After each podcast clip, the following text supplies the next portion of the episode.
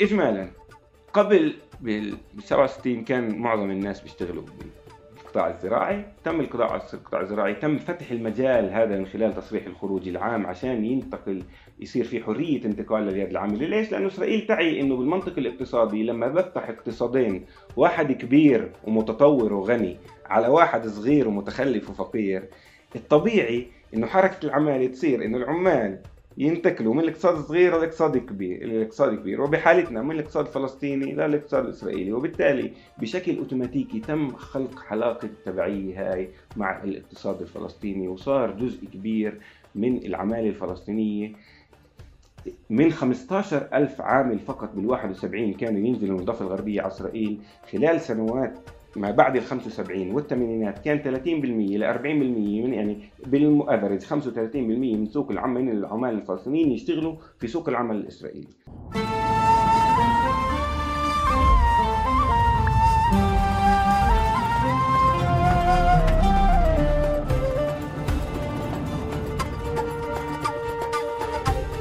مرحبا واهلا وسهلا فيكم في حلقه جديده من بودكاست تقارب. هاي الحلقه مميزه جدا لانه مع صديق يعني انا بحبه جدا، عزيز على قلبي، عصمت قزمار.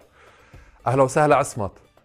ميت مرحبا بكاوي، شكرا كثير احمد على الاستضافه، وانا كثير سعيد ويعني بتمنى اكون مفيد في هاي الحلقه. لا اول إشي انا على مستوى شخص مكيف لانه احنا شفنا بعض من سنين، احنا حتى كنا يعني كل فتره وفتره نتواصل، بس اليوم شفنا الفيديو كول أول مرة صارت. صحيح صحيح صحيح، أنا كتير مبسوط آه. وبيتك كتير حلو بيكو آه، والخلفية عندك أحلى. أنا قاعد بطلع حتى في كتير ستيتمنتس موجودة محضر لك إياها من أول الحلقة. تمام تمام أوكي. عصمت قزمار، السؤال اللي اللي حضرت حالك لإله يعني كيف بتحب تعرف حالك؟ طيب تمام، أنا راح أجاوبك على هذا السؤال وبعدين رح أحكي لك ملاحظتي على السؤال إذا عندي التحفظ على السؤال.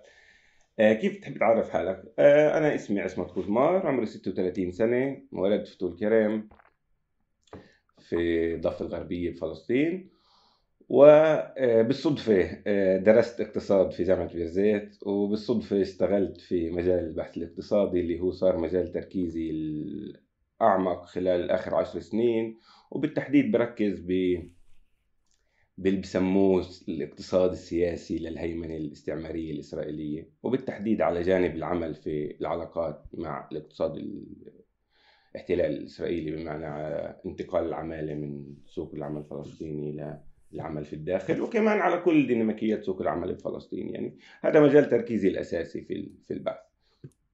هذا كيف بحب أعرف عن حالي. كيف ما بحب أعرف عن حالي لحالك، كيف ما بحب الناس يعرفوني، كيف سؤالك هو سؤال بالنسبة لي مش مفهوم، أو أو بلاش قادر أفهم من وين جاي، بس مشكلتي مع من وين جاي، مشكلتي مع إنه هو مش مشكلتي يعني، بس أنا قادر أفهم إنه هو سؤال جاي كتير من محل، يعني بديش أح... أحكي كلمة كبيرة طبقي، ولكن بريفيليج نوعا ما، بمعنى إنه هات لو نجرب نسأل هذا السؤال شاب عاطل في عن العمل في غزة من أول ما وعي على الدنيا وما عنده فرصة، تسأله والله كيف تحب تعرف عن حالك وكيف ما بتحب الناس يعرفوك، أو أو لاجئ سوري أو حدا يعني عارف في فالف... في أي طبقة أدنى. فالفكرة إنه أنا بالنسبة لي بصنف الأشياء، فهذا السؤال تبع كيف تحبش الناس يعرفوه أو شو فصلك المفضل، وكأنه الجو والفصول السنة موجودة عشان نأخذ منها موقف.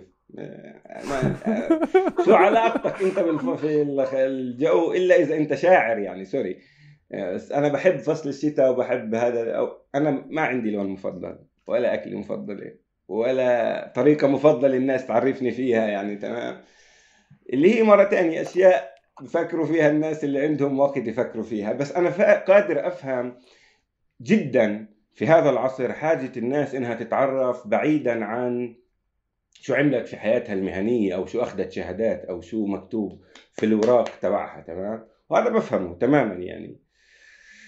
بس مرة تانية بحس إنه الناس اللي عندها وقت تفكر فيه ناس معينة، فهذا اللي كنت أقول لك إياه. أول إشي يا بوب، أنت أنت محضر حالك تهجم علي، مش محضر حالك للأسئلة. لا لا لا احمد تاني اشي تاني اشي انا انا السؤال جاي من محل خليني احكي لك هيك انه آه آه وبالمناسبه حتى على مستوى اجابات الناس اكدت لي انا شو بدي اقول. اول اشي في حاله انه تكسير ببعض دائما، فالواحد آه. دائما ثقته بنفسه بتلاقيه انه انت باحث او مش باحث، انت عامل خمسة آلاف بحث، بس انا شو عشان يعني احكي حالي باحث او كذا. وانا كمان خايف من مكان تاني هيك، خايف من حدا تاني او او او انه بتعرف هاي حاجه الناس دائما للنكف والتكسير.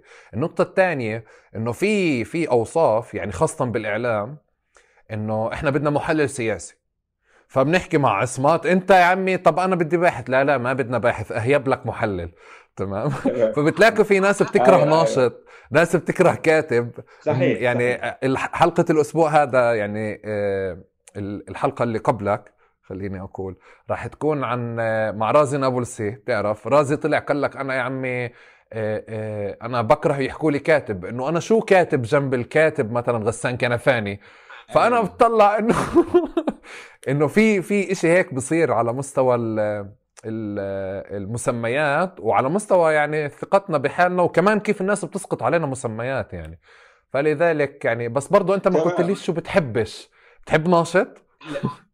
افتح عليك. هسه انا رح احكي اعلق على هذا الموضوع، بس كنت اقول لك انه الاشي اللي نسيت احكيه عن حالي عشان هيك فتحت الموضوع بهاي الطريقه، اللي هو انه انا بحب النقاش، فاي اشي ممكن يتحول لموضوع النقاش. هذا اهم اشي بالتعريف عن حالي نسيت احكيه، انه انا حدا بحب اناقش اي اشي. عشان هيك اصلا انا موجود هون. احمد بس اتصل علي يسالني مين، قلت له وين؟ انا انا هنا، بس بدون ما اقول له انا هنا برضه.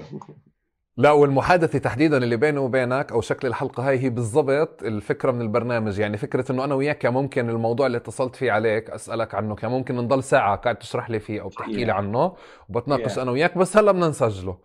طيب قبل قبل ما نسجل آه قبل قبل ما نسجل وندخل ندخل في في الأشياء، أنت بلشت من طول كرم آه هيك خلينا نقول، بس أنا بدي أسمع أسمع منك عن طول كرم، تمام، اللي هي مشتركة بينه وبينك بس كمان انت غادرتها فبتقدر تحكي عنها. وإشي تاني بدي أسألك على شغلة، على فئة كنت لما كمان كنا بنحكي مع رازي انه بنحكي على رام الله كيف فيها دوائر، والناس فعليا دائما بتكون انه في دائرة عيلة، دائرة دائرة ثقافية، دائرة اجتماعية، دائرة من وين جاي. فانا لما نزلت على رام الله فجأة صار في جماعة اسمها جماعة طول كرم، يعني فاهم انه احنا ولاد طول كرم او احنا كذا. هذا الاشي كيف كيف صار برام الله بعدين نحكي فيه وبننكف عليه يعني وبنفهمه اكتر. بس احكي لي على طول كرم لحدا ما بعرفها من مرة وانا مشتاق لها. آه لا ما هو اوكي، إذا بدنا نحكي هيك تعرف هذا حديث شخصي، وأنت بتركيا أنا برام الله، في فرق مسافة شاسع، مع إنه أنا برام الله بشوف حالي مغترب نوعا ما. بس أكيد أنا بالنسبة إلي يعني طول كرم لها مكان، يعني أنا بعتبر حالي ابن هاي المدينة بكل ما تحمل كلمة المعنى، اللي هي مدينة مع بالنسبة لي يعني معجونة بالبساطة أكثر ما يميزها بالنسبة لي صراحة. أه بس إذا بدي أحكي لك عن طول كرم اللي أنت مش مشتاق لها، أنا بالنسبة لي طول كرم لما أفكر في طول كرم خلص بفكر بمدينة الاتجاه الواحد. شو يعني بالنسبة لي مدينة الاتجاه الواحد؟ أول ما تفوت على طول كرم عند المخيم، بعد المخيم طول كرم شوي في يافطة عليها مركز المدينة، المتحف أو السرايا العز... آه السرايا والمتحف و...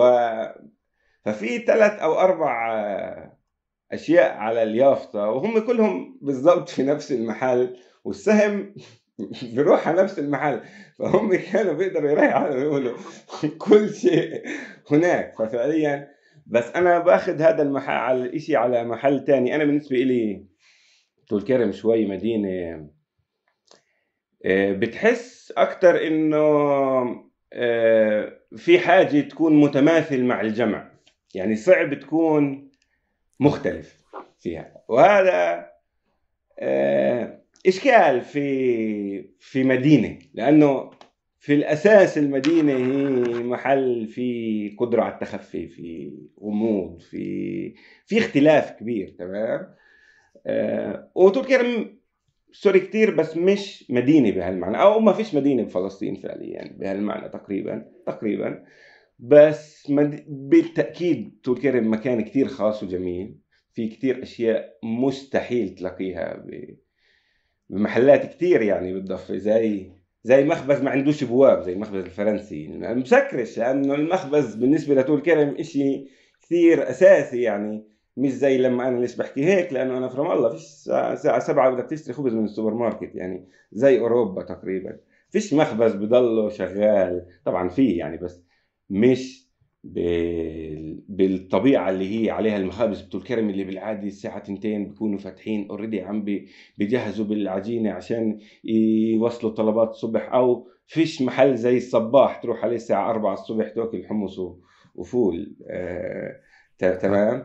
آم ويعني في كثير اشياء اللي هي بالنسبه لاي حدا بيكون عايش في تركيا وبيطلع منها بحس انه بيفتقدها كثير كثير.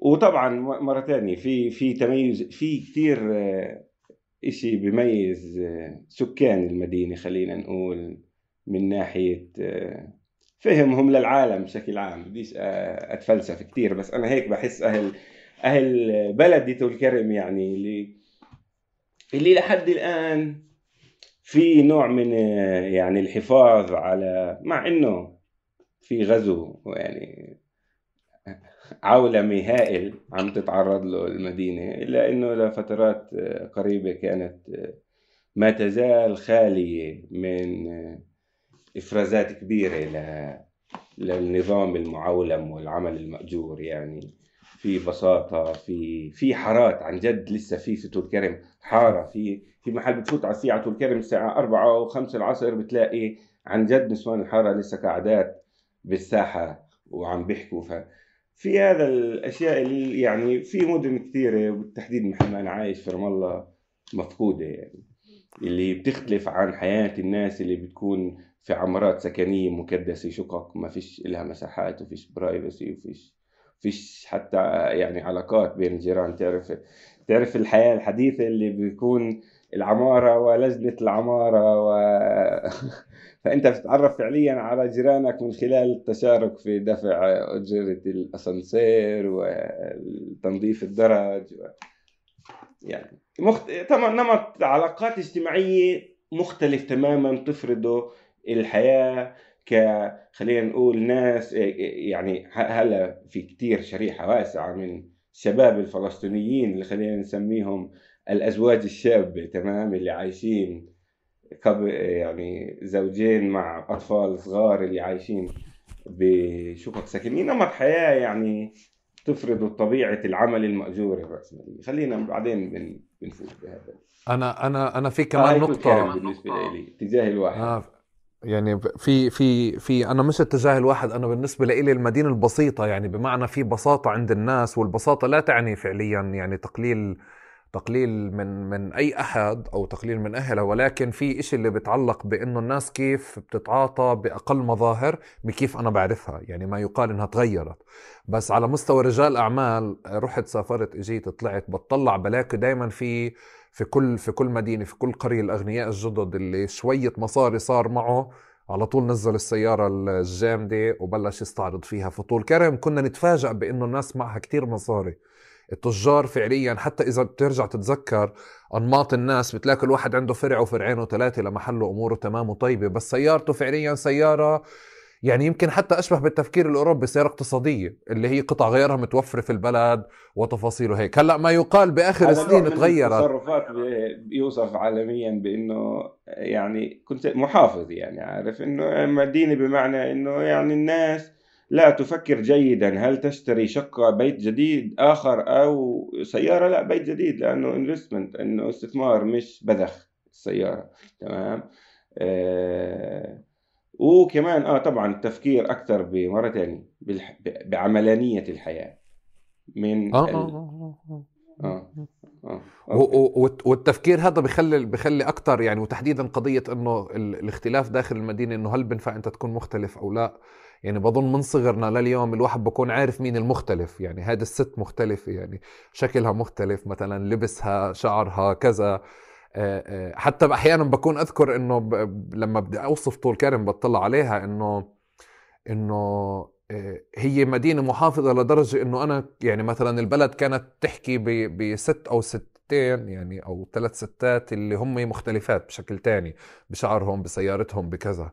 ففي اشي في البلد اللي, اللي مش مسكر مفتوح، في هوامش كتير واسعة فيها مش بسيطة، فيها فيها اشياء لما تيجي تدخل مع الشباب بتلاقي يعني مستويات من من الهوامش موجودة، بس برضو لساتها محافظة على على شكل يعني مهما تغيرت. طيب يا عصمت، عصمت انت بعد طول كرم سافرت وين درست؟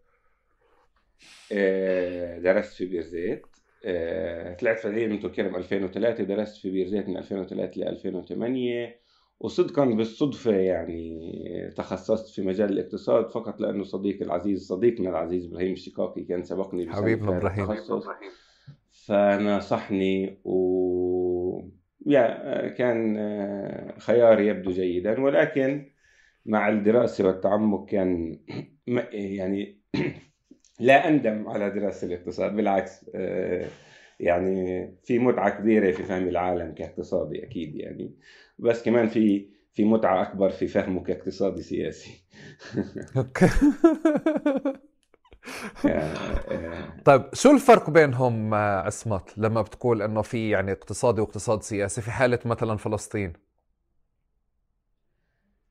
أوكي الاقتصاد الاقتصاد أوكي خلي الاقتصاد خلينا في تحب نستخدم الطبيخ يلا عشان نشرح الفرق بين الاقتصاد والاقتصاد السياسي. الاقتصاد السياسي هو عبارة عن اقتصاد بتجيبه هيك، تجيب شوية اقتصاد تحطهم بطنجرة تحط عليهم شوية تاريخ محمص، لازم تكون محمصه للتاريخ بمعنى مستخلص لب التاريخ، تحطه شوية على الاقتصاد مع شوية علاقات قوى مع شوية سياسة بيطلع عندك اقتصاد سياسي.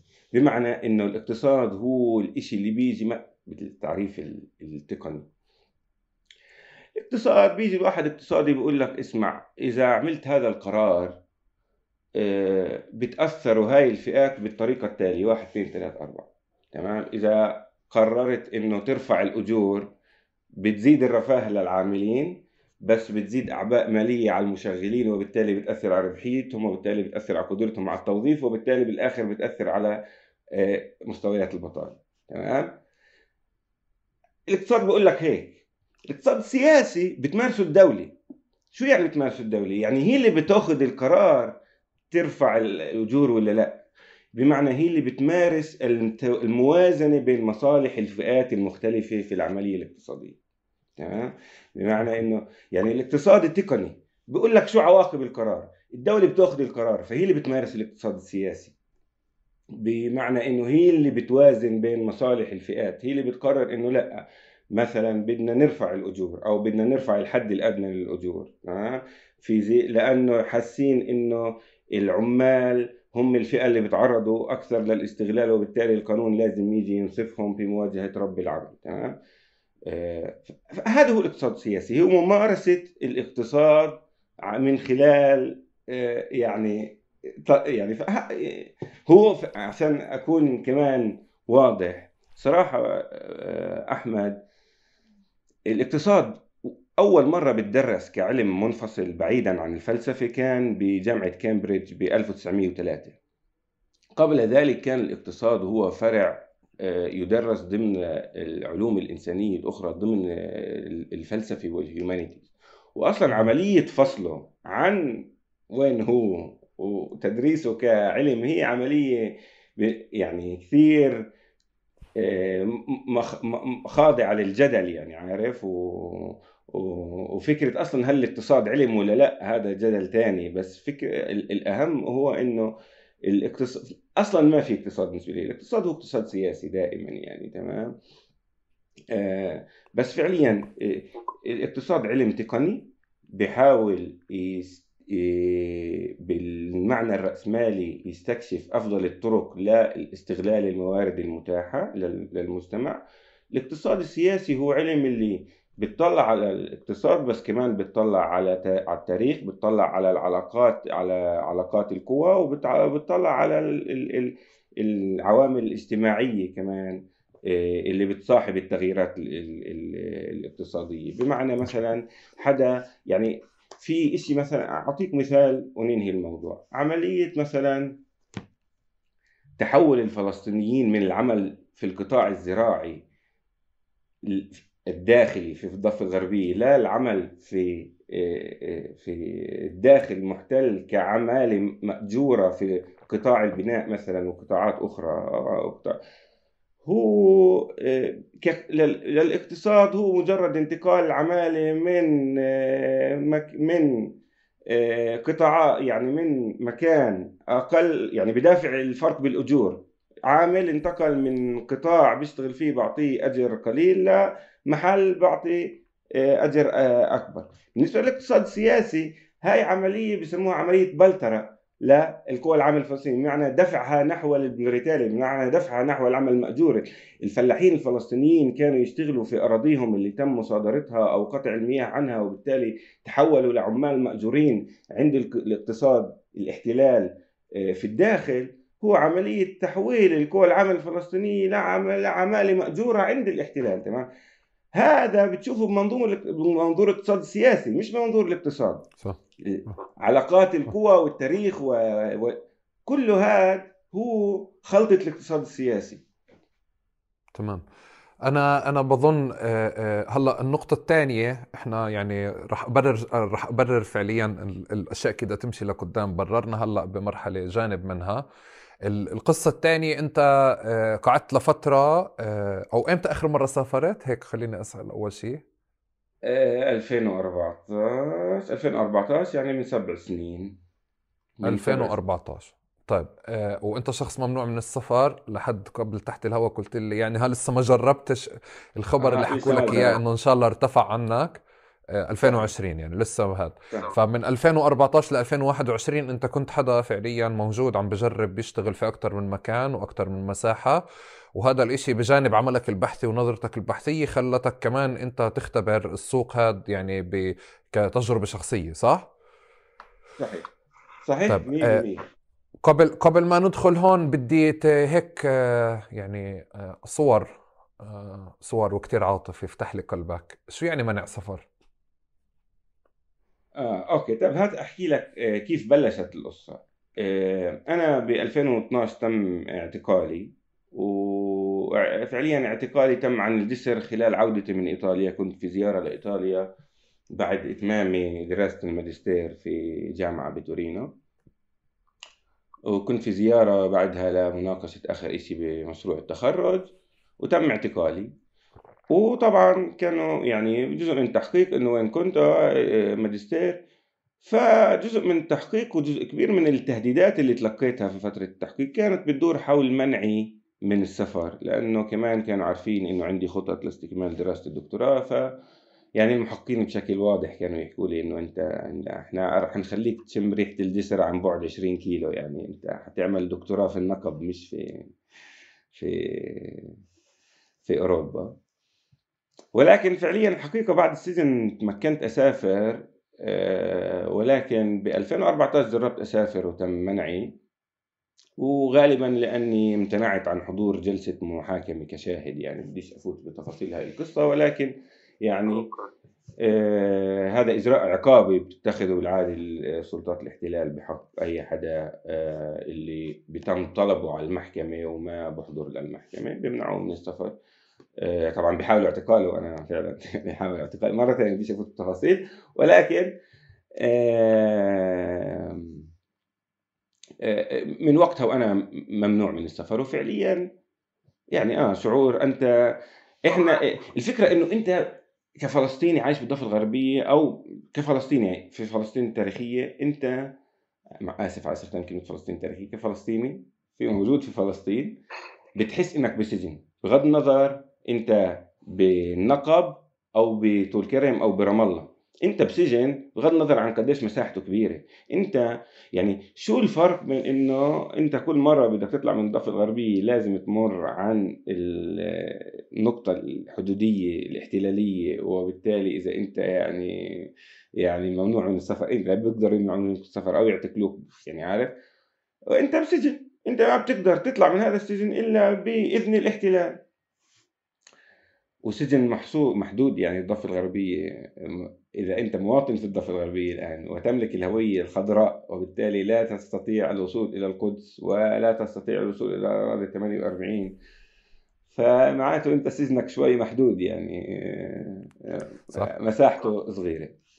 أنا السجن بس عشان يعني أكد عليها بدي أرجع لك بالنقطة اللي بتجرب تهرب منها، محتاج أسمعها لأنه السجن أنا بالنسبة لي في الضفة بقول عصمت إنه أنت برام الله بنابلس بأي مكان إذا بتطلع يعني بتطلع على مكان إطلالة عشان تتفرج أنت مش بتشوف حدود المدينة، أنت بتشوف فعليا يعني ال ال مساحة السجن اللي أنت ساكن فيه. يعني ممكن تطلع تشوف آه طول كرم لحد هون بس أنت فعليا بتشوف الجدار من دارنا يعني صحيح. يعني بهذا آه. المعنى ف... فأنت لا. فعليا إذا إذا بتكون متعود على على أو أو رايح وجاي وشايف بتوقف في أماكن وبتشوف أفق بتشوف امتدادات، إحنا عنا في امتداد بس في في حاجز أو في سور أو بحكوا لك هناك نتانيا أو هناك كساريا أو هناك كذا يعني. خليك متذكر انت عم... مش كل مساحة الضفة متاحة لحركة، المجال اللي انت بتقدر تتحرك فيه محدود جدا يعني. صح صح. أه أه بدي ارجع معلش مرة تانية للسؤال، بدي يعني أه. وين مسك وين مسك منع السفر؟ تجاوبنيش عليه تقنيا. لا لا انا بحكي لك انا على مستوى شعوري، عن جد على مستوى شعوري في شعور بالسجن لما يسكروا الباب الغرفة على الساعة ستة تمام المغرب او خمسة حسب اي فصل، يعني كان في شعور هائل بالغضب انه انت من هلا لا يرجع يفتحوا الباب الساعة ستة الصبح تاني يوم انت ما بتقدر تطلع. انا يعني تخيل انه انت مرات تصحى من النوم الساعة اثناشر بس جاء على بالك تطلع من الغرفة، انت مش بدك تطلع من السجن، انت بدك تطلع من الغرفة ما بتقدر. ففي شعور هائل بالقهر، انه كمان نفس الاشي بنفس الشعور اللي بي اللي بي بيجيك لما انت تكون مثلا تفكر تخطط تطلع اي رحله. انا مثلا تجوزت وانا ممنوع من السفر، ما مع انه يعني ورا تاني السفر ميزه يعني مش انه شيء، بس انا ما بطريقه او اخرى ما قدرت اسافر، ما قدرت اسافر اعمل اكمل دراستي، ما قدرت اسافر اكون باي مناسبه مع اي حدا بيعني لي باي محل يعني تمام. فهذا يعني شعور بعرفش إذا يعني أكتر من يعني ما بعرف إذا بقدر ألقطه بصورة صراحة. أنا مش, مش لا أنت حكيت لي الصورة وأنت وأنت أسير لا لا يعني وأنت أسير سابق أو عندك تجربة اعتقال لما بتحكي لي على باب السجن غير لما يعني أنا ما عنديش تجربة اعتقال بستخدمها بس بقدر بقدر يعني بوصلني الشعور شو معنى إنك أنت تحكي لي من من يعني على مفهوم. فكرة الباب كيف بفتح وكيف بسكر. آه أنا بفكر بالمناسبة هاي العقوبة يعني إحنا يعني في الضفة نتيجة إنه منقدم حالنا بصور ما وإحنا بننشغل بنقد الصور هاي، ننشغل عن تفاصيل يومية بتحكي لنا قد إحنا محاصرين حرفياً يعني تحديداً في الضفة وقد قد في سجن كبير حرفياً بهذا المعنى. قد أنت ممكن توقف على عمارة بدل ما تقول إنه أوكي رام الله لهون تقول لا رام الله خلصت هون أو خلصوها هون بهذا المعنى. طيب إحنا تعال بدك تحكي شيء. أقول لك إيش يعني أنا بفكر هذا السؤال يعني هاي مش قضية بسيطة أحمد، يعني أنا بالنسبة إلي هذا السؤال اللي الفلسطينيين كل يوم بيصحوا عشان يتجنبوه وبتجنجحوا في إنهم يتجنبوه اللي هو مستقبل وجودهم في ظل في ظل السيطرة الاستعمارية ومشاريع إسرائيل، بتشبه تماماً الإشي الطبيعي اللي بنعمله كبني أدمين إنه بننسى الموت. آه يعني إحنا تجاهلنا اليومي لسؤال الموت هو إشي مش مفهوم بس إشي يعني مفيد صح. وأنا هيك شايف الفلسطينيين بتصرفوا مع موضوع مستقبلهم، لأنه أنا مش شايف إنه كتير بعيد المحل اللي إسرائيل رح تقدر فيه تنهي موضوع خططها بالنسبة ل إيش بتفكر لمستقبل الضفة الغربية وقطاع غزة. أوكي طيب هات أنا أرجع للمساحة اللي أنت بتحبها وبتحب تحكي عنها. خلينا إحنا نعمل هيك مقدمة للأصدقاء المستمعين والمشاهدين. آه آه عصمت أنا من زمان واحد من الناس اللي أنا بحب أناقشه وبحب أحكي معه، يعني آه بحب حتى كيف بحلل الأفكار. فأنا إجيت دقيته يعني دقيت بابه بسؤال اللي اللي ضل يشغلني من ألفين واثناشر بمرحلة آه لما اليو اس ايد قطعت التمويل عن عن السلطة الفلسطينية، فصار فعليا في مجتمع كامل او او خليني انا بحكي مجتمع. هلا بدي اسمع الاوصاف والمصطلحات والتحليل من عصمت اوسع. صار في كتير ناس موجوده قعدت في ال في ال قعدت في المقاهي بالنهار والمطاعم اللي بتستنى قاعده الخبر تبع، يعني في ناس فرحانه انه هيك خلينا نقول انه صار في كذا وكذا وفي لنا مصلحه احنا بقطع اموال اليو اس ايد المشروطه عنا، وفي ناس فعليا زعلانه وبتطلع على الموضوع وبدها، يعني بتطلع انه بدها السلطه تلين اكثر مع اسرائيل وتلين اكثر مع امريكا عشان اليو اس ايد يرجع بهذا المعنى. النقطه الثانيه انه انا زاد مؤخرا عندي السؤال هذا اكثر، رجعت للصور هاي لما شفت انه آه شفت انه كثير ناس موظفين بهذه الاماكن بهذه المؤسسات بهذه الان جي اوز هم اسهل عليهم يدخلوا قطاع المؤسسات الحكوميه ومؤسسات السلطه الفلسطينيه. ففعليا اللي صار انه صار في انه القطاع الخاص مش بالضروره يودي على، بتقدر تدخن حب عادي تكمل سيجارتك. لا بس عشان صفني هذا لازم ارجع. القطاع الخاص مش بالضرورة يودي لعمل حكومي، بس كمان الان جي اوز لأنه صارت بتختلط بدبلوماسيين وحكوميين وكذا، صارت ممكن تكون مدخل مدخل للعمل السياسي بفلسطين، أو خلينا نحكي واحد من المؤهلات اللي الناس بتقدمها عشان تشتغل في دوائر السلطة الفلسطينية والخارجية وكذا. الآن هيك طرح اجيت فكرت فيه مع عصمت، وعصمت يعني أخذ السؤال لمكان كتير أبعد وداني لمحل شو يعني سوق العمل بفلسطين أكتر على مستوى اقتصادي وعلى مستوى اجتماعي. شو يعني انه تشتغل، شو يعني تشتغل في البلد، وغير انك انت باحث اقتصادي عملت جولة عمل انت بحب تأسس فيها، تحكي لي هيك تسلسل ال يعني عدد كم محل اشتغلت فيه وبعدين وبعدين توصف لي شو يعني سوق العمل بفلسطين حب. اوكي تمام طيب آه، اوكي نبلش من الاشي الشخصي عشان اشي اسهل بعدين بنشوف. الاشي الشخصي سريعا هو انه انا فعليا خلصت من بيرزيت ألفين وثمانية، وبسنتي الاولى اشتغلت بشركة خاصة، شركة اللي هي صح شركة خاصة ولكنها تقدم استشارات إدارية للمؤسسات الدولية العاملة في الضفة وغزة، بمعنى انه مثلا يو ان دي بي عندهم مشروع لإصلاح ضريبة الأملاك، وهذا المشروع مثلا بيكون بالشراكة مع وزارة المالية، وبالتالي بيكون من تنفيذ يعني بتقوم المؤسسة الدولية بالتعاقد مع شركة استشارات فلسطينية ل تنفيذ المشروع. فأنا كنت أشتغل بهاي الشركة، فأول سنة كان بالقطاع الخاص ومن ثم درست الماجستير. لما رجعت من دراسة الماجستير اشتغلت بمعهد أبحاث السياسات الاقتصادية الفلسطيني معهد ماس كباحث، ومن المعهد اللي هو كمان مؤسسة بسموها شبه حكومية بمعنى كوازاي جوفرمنتال، بمعنى إنه هي مؤسسة مستقلة لها مجلس أمناء مستقل وما إلى ذلك، ولكن ماس بالتحديد تم إنشائها بقرار من بمرسوم رئاسي من الرئيس الراحل ياسر عرفات، وبالتالي هي مؤسسة يعني بيقولوا لها ستيت انستيتيوشن، مؤسسة دولة بطريقة أو بأخرى، ولكن مرة ثانية هي مؤسسة لها مجلس أمناء مستقل ونظام مالي مستقل وإدارة مالية مستقلة وكل هذه الأمور، ولكن في بعض المشاريع اللي هي بتكون إلها علاقة باحتياجات الوزارات من ناحية بحثية. تمام، في هاي الشراكة المستدامة مع القطاع العام أو الحكومة بما يخص ماس. من ماس انتقلت للعمل في مشروع بحثي في وزارة الاقتصاد الوطني، يعني بالقطاع العام بالتحديد مع باحث على أول كانت أول دراسة كمية أو تقدير كمي لتكلفة الاحتلال على الاقتصاد الفلسطيني. طبعا الباحث الرئيسي فيها كان ماسيميليانو كيالي، هو دكتور إيطالي والآن يعمل في البنك الدولي، وكان التركيز يعني على القطاعات اللي ممكن نعملها تقدير كمي، يعني التأخير على الحواجز، التكلفة الإضافية في موضوع المياه والكهرباء، البنية التحتية والتجارة، كل يعني حاولنا نعمل تقدير للتكلفة السنوية لإجراءات الاحتلال في الاقتصاد الفلسطيني.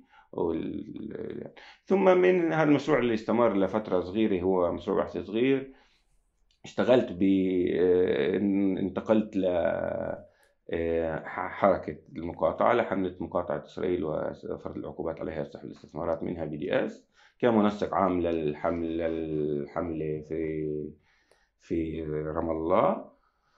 و يا استمرت كمان تجربة قصيرة انتهت باعتقالي، ومن ثم عدت إلى ماس للعمل البحثي، ومن ثم انتقلت لجامعة بيرزيت لمدة أربع سنوات اللي اشتغلت فيهم بمجال التمويل لمؤسسة بيرزيت، وبالتالي يعني فند ريزنج لمؤسسة التعليم العالي بفلسطين، وأكثر كوميونيكيشن. أنا ما كنت أعمل فند ريزنج، أكثر كوميونيكيشن.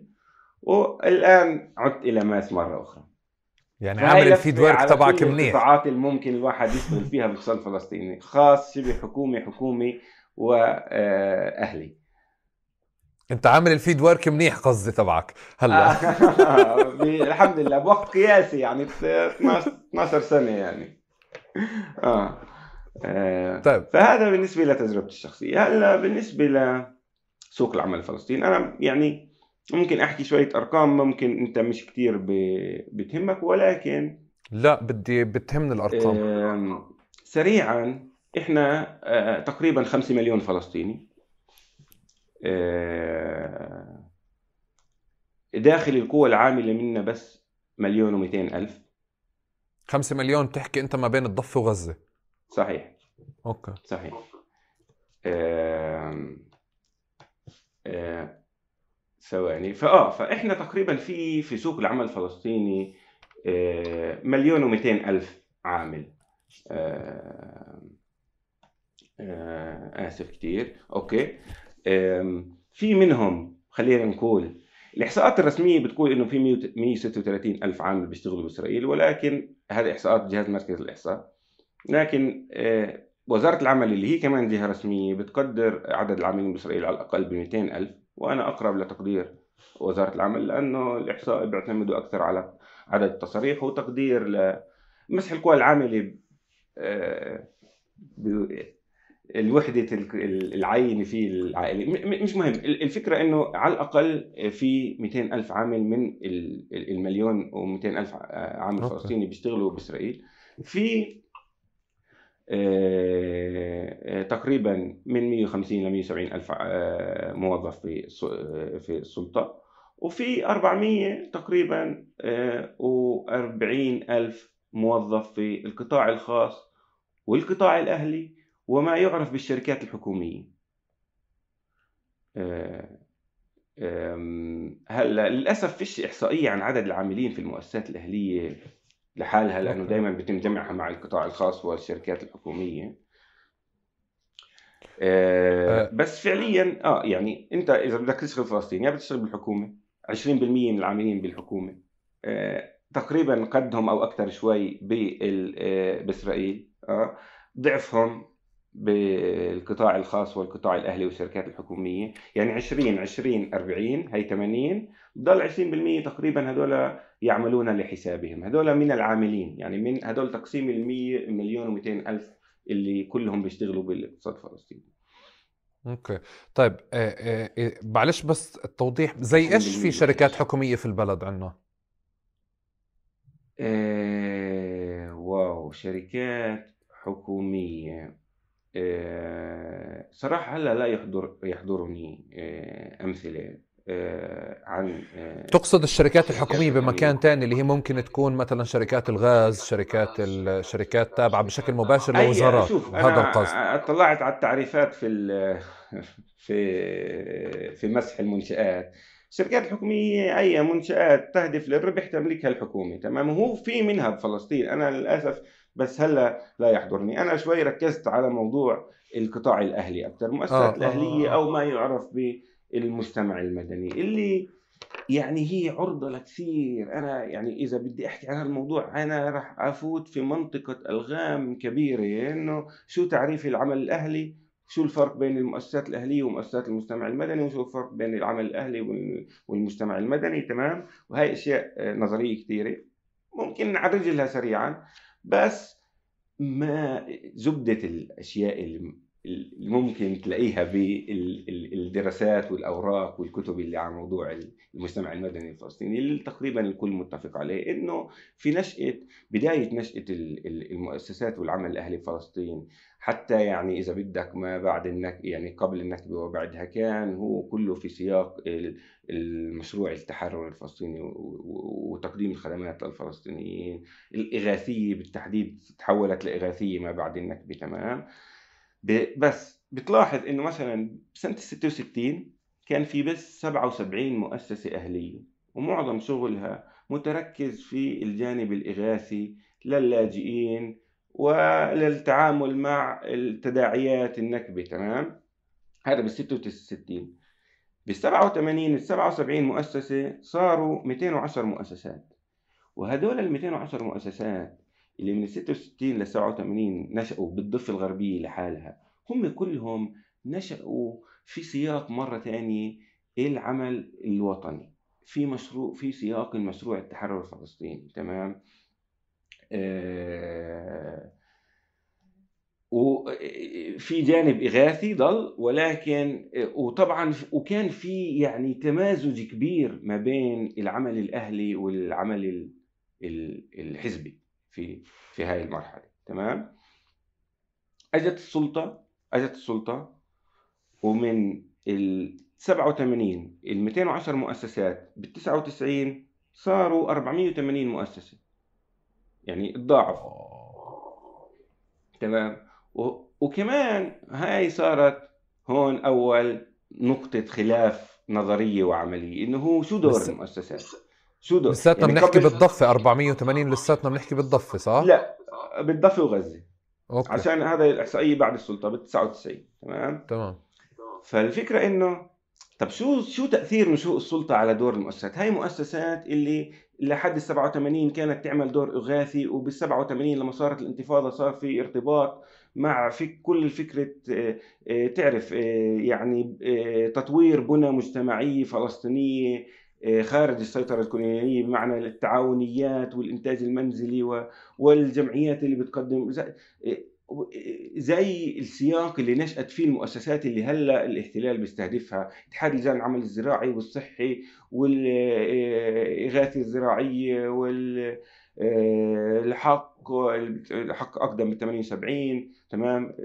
هاي كل المؤسسات اللي نشأت أصلاً إما بتدافع عن حقوق الإنسان الفلسطيني أو بتقدم خدمات اللي هي سلطات الاحتلال كانت تتعمد ما تقدمها، وبالتالي هاي المؤسسات كانت خلينا نقول تسد فجوة غياب الخدمات اللي مفروض الاحتلال يتحمل مسؤولية تقدمها، وكمان تكون خلينا نقول ذراع للعمل المجتمعي للأحزاب. وبالتالي عشان هيك بقول إنه كان في تداخل ما بين العمل الأهلي والعمل الحزبي، تمام. وهذا الاشي اللي احنا مش لازم نتعامل معاه كتهمه تماما. هلا اجت السلطه وهي المؤسسات صار في عندها نوع من التساؤل، بديش اقول مأزق بس هو مأزق، اه انه شو دورنا هلا، كيف يصير في تحول بدورنا عشان يواكب انه هلا صار في سلطه، وبالتالي من نتحول من المواجهه السياسيه للمواجهه المهنيه، وبالتالي هاي المؤسسات انخرطت بشكل كبير، خاصة في المرحلة الأولى اللي أنا بسميها مرحلة النشوة الوطنية، الإيفوريا الوطنية اللي صابتنا مع تأسس السلطة والحلم الاستقلال، وعن جد يصير عندنا مؤسسات. وبالتالي كلنا في في هاي السنوات انجرفنا و وكان إلنا يعني مساهمات. هاي المؤسسات بتسجل هاي الفترة على إنها مساهمة منها فعليا في مثلا تطوير البنية المؤسسية والتشريعية، يعني هاي المؤسسات تقريبا كان لها دور في اولى الصياغات لكل المشاريع القوانين اللي تقدمت وصاغت بالتشريعي وتم اقرارها، وكمان انخرطوا في لجان اللي هي لجان تنسيقيه مع مؤسسات العامه، وبالتالي صار في نوع من التعاون والعمل المشترك ما بين هاي المؤسسات والسلطه الناشئه. هلا الفكره انه ال أربعمئة وثمانين مؤسسة اللي كانوا بال تسعة وتسعين يعني قبل الانتفاضة بآخر مسح للمنشآت، قديش بتفكر صاروا؟ ثلاثة آلاف وستمئة وثمانية وثمانين مؤسسة. واو. كلهم بيتم تعريفهم على إنهم مؤسسات أهلية أو مؤسسة مجتمع مدني. مجتمع مدني بمعنى بقول لك إشي. هلا الفكرة إنه الفرق بين المؤسسات العمل الأهلي والمؤسسات الأهلية والمجتمع المدني هو فعليا هل في مكون نظري أيديولوجي ثقافي ولا ما في شيء؟ هل الاتحادات والأحزاب والنقابات هي جزء منها ولا مش جزء منها؟ هذا بالنسبة سبحان الله، هذا بالنسبة لجرامشي وبالنسبة للاتحاد الجهاز المركزي للإحصاء الفلسطيني. يعني لو تروح على تعريف المؤسسات الأهلية في عند الجهاز المركزي للإحصاء الفلسطيني في مسح المنشآت بتلاقي إنها كل المؤسسات، آسف أقرأ لك ال آه كل المؤسسات أو المنشآت غير الهادفة للربح والتي تضم الأحزاب والاتحادات والنقابات والجمعيات وكافة المنظمات والمؤسسات النسوية والشبابية والطلابية والكنائس والأديرة والمؤسسات التابعة لها. هذا كله بالنسبة للجهاز المركزي للإحصاء هو المؤس... هو مؤسسات القطاع الأهلي. تمام. هلا بالنسبة لح... لمفكر زي جرامشي، واحد من الناس اللي بيقولوا إنه عشان يكون في مجتمع مدني بزبطش يكون في بس هاي المؤسسات، إذا بتعتبرش الأحزاب والنقابات والاتحادات كجزء من هاي المؤسسات وإذا بيكون في مكون أيديولوجي ما بيكون اسمه مجتمع مدني، بيكون اسمه قطاع أهلي أو مؤسسات أهلية، اللي هي بالنسبة لحدا زي مجدي المالكي أي حدا بيقدم خدمة أو نشاط اجتماعي أو اقتصادي أو ثقافي أو تنموي، تمام، بشكل طوعي وبدون هدف للربح. بس الفكرة إنه عشان يكون مؤسسات أهلية، وبالعربي عشان كلمة أهلية مرتبطة ب... بالأغلبية العامة، صح؟ أنت مؤسسات أهلية بمعنى مرتبطة بالقاعدة العريضة من السكان، تمام؟ وبالتالي المؤسسات الأهلية جزء من تعريفها إنها لازم تكون مرتبطة في هاي القاعدة وتعبر عن مصالح هاي القاعدة.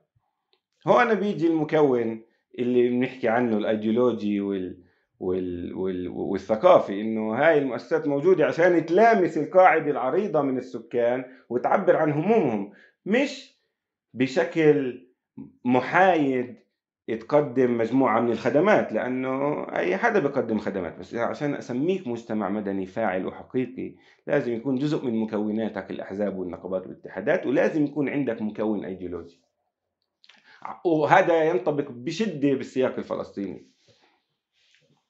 واصلا الازمه اللي بتعيش هاي المؤسسات انه فقدت فعليا مؤسسات المجتمع المدني او المؤسسات الاهليه فقدت لحد كبير المحرك الثقافي او الايديولوجي في عملها. هذا هو، هاي زبده اللي بدي احكيه، بقدر انهي الحلقه هون يعني. انت محضر حالك لمحاضره، فمنيح اللي خلصت لهون. هلا اجيني تعال لي. يلا.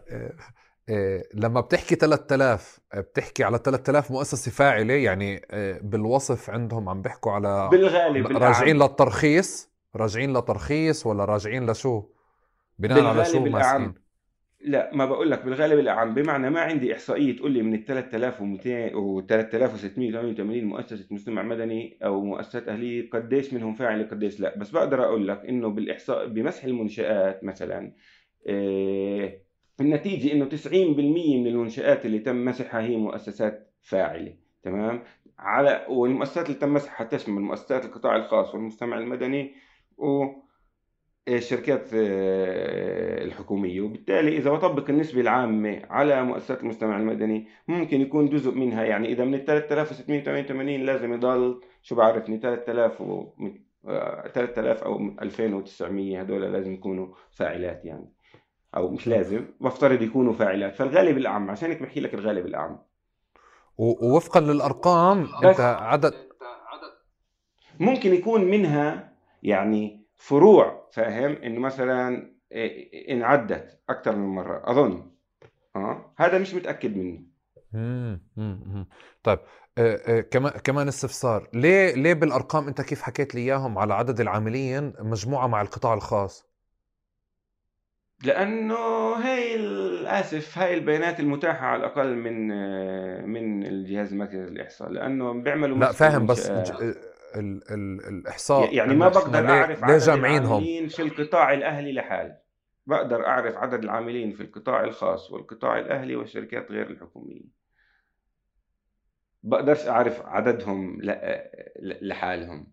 مش مقسم الاحصاءات بناء على هذا التقسيم، بناء على تقسيم بسموه فور كودز، فاربع ديجيتس، فمقسمه انه المهنه شو بيشتغل الاخ، مش وين باي مؤسسه بالضبط شو بيشتغل، مشرع، بائع، فاهم. فهذا المشرع ممكن يكون في مؤسسه معادنه، وممكن يكون في مش مشرع طبعا، مش ضروري مشرع، خد شو بعرفني اي طبيعه عمل اخرى، كاتب مثلا. بيعملوا الاحصاءات بعرف اعرف بقدر اعرف كم كاتب فيه في الاقتصاد الفلسطيني، بس بقدرش اعرف هذا الكاتب في السلطه ولا في في بايلارا مثلا. طيب آآ آآ بمكان تاني بكونوا مفصولين ولا يعني احنا يعني احنا استثناء ولا احنا شوي اكثر؟ كان عندي وقت ممكن في دراسات الاقي تقدير. اذا بدك تقدير لعدد العاملين في مؤسسات المجتمع المدني فهو يتراوح ما بين اي رقم ما بين ثلاثين لخمسين ألف. انا انا لفتني لفتني جمعهم مع بعض، يعني يمكن يمكن عم بجرب بس ادور يعني بمكان انه يمكن صدفة او او من غير صدفة انه في في شكل التفريغ المؤسسات او او العمل الاهلي من من من الثقافة ومن السياسة ومن الايديولوجيا، يمكن صارت بمكان كمان انه تقدر تاخذها آه اقرب لشركات حكومية لانه لانه عم بتطلع قاعد يعني انه آه يعني في في مقوله سياسيه لكل شيء بتعمله السلطه، في شيء سي... في شيء سياسي بتحكي يعني لكل شيء بتعمله بتظهر البيانات فيه. آه، سوري آه، آه، بالعاده احصائيات الجهاز المركزي للاحصاء بتكون يعني معموله على معايير احصائيه دوليه، فهي مش ضروري تكون عملتها السلطة، بس عملتها الرأسمالية و سيم آسف سيم شيت ديفرنت. طيب بالقطاعات اللي احنا بنحكي عنها، بأي قطاعات اليوم ألفين وواحد وعشرين عصمت محتكة أو إلها تأثير على السياسة الفلسطينية أو بالسياسة الفلسطينية؟ آه لما إيه...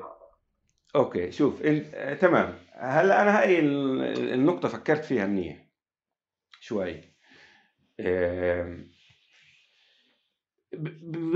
بكل بلا شك في اوكي خلينا نقول هيك، في مؤسسات القطاع الاهلي كنسبه هي اثنين فاصلة أربعة بالمئة من اجمالي مجموع المؤسسات العامله في الاراضي الفلسطينيه، مؤسسات حكوميه وخاص قطاع خاص وكل هذا الشيء، وعدد العاملين فيها أقل من القطاعات الأخرى. تمام، يعني زي ما قلت لك أنا بقدرهم ما بين ثلاثين لخمسين ألف عامل في مؤسسات القطاع المدني، بينما عدد العاملين في السلطة تقريبا مئة وخمسين ألف عامل، عدد العاملين في إسرائيل مئتين ألف عامل، عدد العاملين في القطاع الخاص الفلسطيني أربعمئة ألف عامل.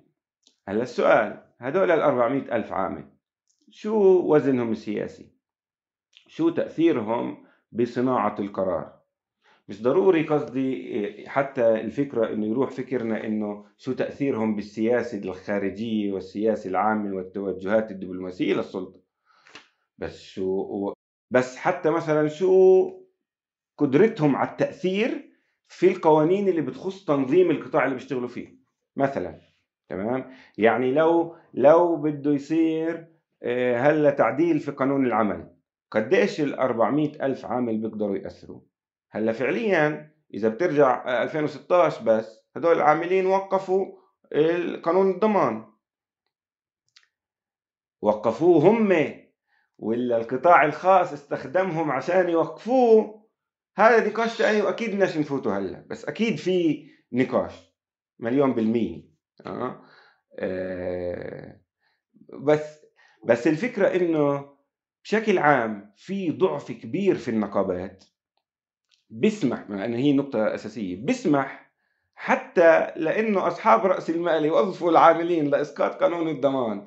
وهذا اللي بقوله، إنه بالآخر العاملين في القطاع الخاص ليس لهم قدرة على التأثير على الرغم إنه حجمهم كبير، لأنه المؤسسة التمثيلية المفترض تدافع عن حقوقهم وتمثلهم بشكل جماعي اللي هي النقابات ميتة. أنا ما كنت يعني بحاول ألاقي أوصاف للأحزاب والنقابات والاتحادات.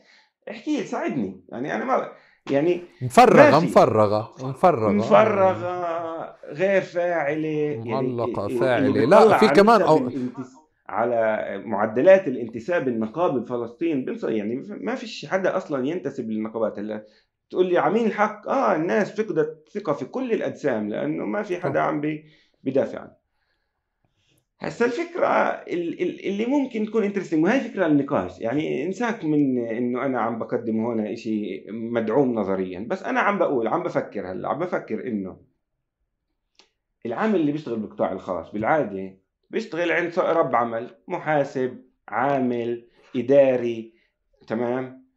مهام عمله اليومية ما فيش فيها احتكاك مع الهم مع الشأن العام اللي هو بكتير محلات بفرق عن طبيعة عمل موظف في مؤسسة زي الحق أو مؤسسة تعنى بالعمل المجتمعي زي القطان أو تمام أو أي مؤسسة. يعني مش ضروري حتى أذكر أمثلة، الأمثلة فقط للأمثلة لغرض الأمثلة. مفهوم مفهوم مفهوم أوكي.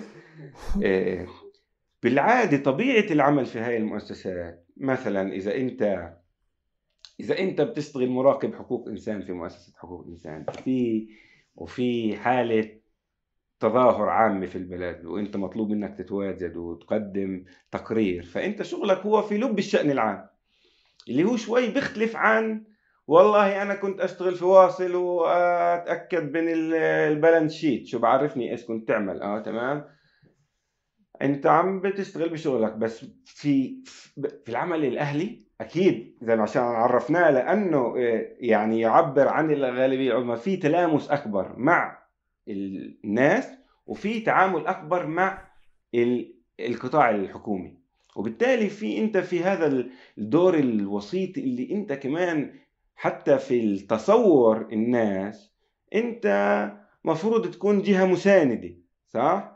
في مواجهة أو جهة اللي صح. بتحاول تحسن ظروف حياتهم، وبالتالي في هذا التلامس بحكم عملك مع الهم العام ومع الشأن العام ومع ال... مع الناس تتعامل بشكل يومي. يعني مش مع التعامل مع الناس بشكل يومي بتبيعهم شيبس وشوكولاتة، لا بتتعامل مع الناس بحياة يعني بما يخص تنظيم حياتهم بالغالب. فهذا بعطيك ميزة. أه وكمان الاشي الثاني اللي هو الحالة التعليمية أو خصائص، خلينا نقول خصائص العاملين في مؤسسات القطاع الأهلي. أنا آسف بيستخدموا الكلمة في برضه في سياق إحصائي واقتصادي، بمعنى إنه أنت والله بنروح نشوف العمال بإسرائيل قديش مستوى يعني الأفريج مستوى تعليمهم، قديش أفريج خبرتهم، قديش شو بعرفني من وين مكان سكنهم، قديش متوسط عمرهم. فهمت علي؟ هاي معنى الخصائص. آه. فإذا أنت طبعا أنا ما عندي قدرة أتعرف على... تماما على الخصائص لأني قلت لك حتى ما عندي إحصائية عن عددهم، بس إذا أنت يعني إذا بنستخدم شوية منطق بنعرف إنه وشوية دراسات طبعا بنعرف إنه العاملين في المؤسسات المجتمع المدني والقطاع الأهلي هم في المعظم عندهم يعني تعليم عالي فما فوق، يعني إما بكالوريوس أو أكثر. نسبة أكبر منهم درست في الخارج من بالعادي، يعني لو نروح نعمل إحصائية ونشوف قديش نسبة من العاملين في القطاع الخاص عندهم الدرجة الثانية أو الماجستير أو درجوا في الخارج، بنلاقي إنه العاملين في المؤسسات القطاع الأهلي عندهم أكثر ناس اللي يعني عاملين اللي عندهم شهادة علمية من الخارج أو كمان عندهم سنوات تعليم أطول أكثر، هيك معدل سنوات تعليم. تمام. وهدول الشغلتين برضو إذا بترجع آسف بس هيك التحليل يعني إذا بترجع تشوف مين والله عنده فرصة أكثر يدرس بالخارج، مين عنده فرصة أكثر يدرس مدرسة خاصة، مين عنده فرصة أكثر ياخد لقب ثاني. أه فبتقدر تست يعني تستكشف ملامح الفئة السكانية أو الطبقية اللي معظم العاملين في القطاع الأهلي بيجوا منها. وأنا بقدر ك يعني أنا أستطيع أن أقول على الملأ إنه أنا أعتقد إنه معظم العاملين في القطاع الأهلي الفلسطيني هم بينتموا للطبقة متوسطة فما فوق، مع استثناءات محدودة، تمام؟ وبالتالي شوي هذا ممكن يأثر على قدرتها على ممارسة دورها إنها تكون على تلامس مع الغالبية العظمى مع السكان، لأنه أصلا العاملين مش جايين من هاي الفكرة. طيب خليني خليني آآ آآ آآ آآ ولع سيجارة عشان أنا أحكي هسا. يلا يلا سوري إني مرة بضلني أحول كل شيء لطريق لمحل شوي رجل يعني. لا لا لا لا أنت عم تأخده ل... ل... للمكان اللي حكينا فيه، بس أنا طمعان أخده أكتر ل... لأوسع. يعني السؤال بالأول كان اللي, اللي جربت فكرت فيه معك بالبداية بتعلق بمنظمات العمل الأهلي والمجتمع تبعها وتأثيرها السياسي، بس صار اللي انت بتقوله اشي كتير اكتر انترستنج من كيف كون انا كنت بفكر، حتى لانه يعني صرت قاعد بتطلع.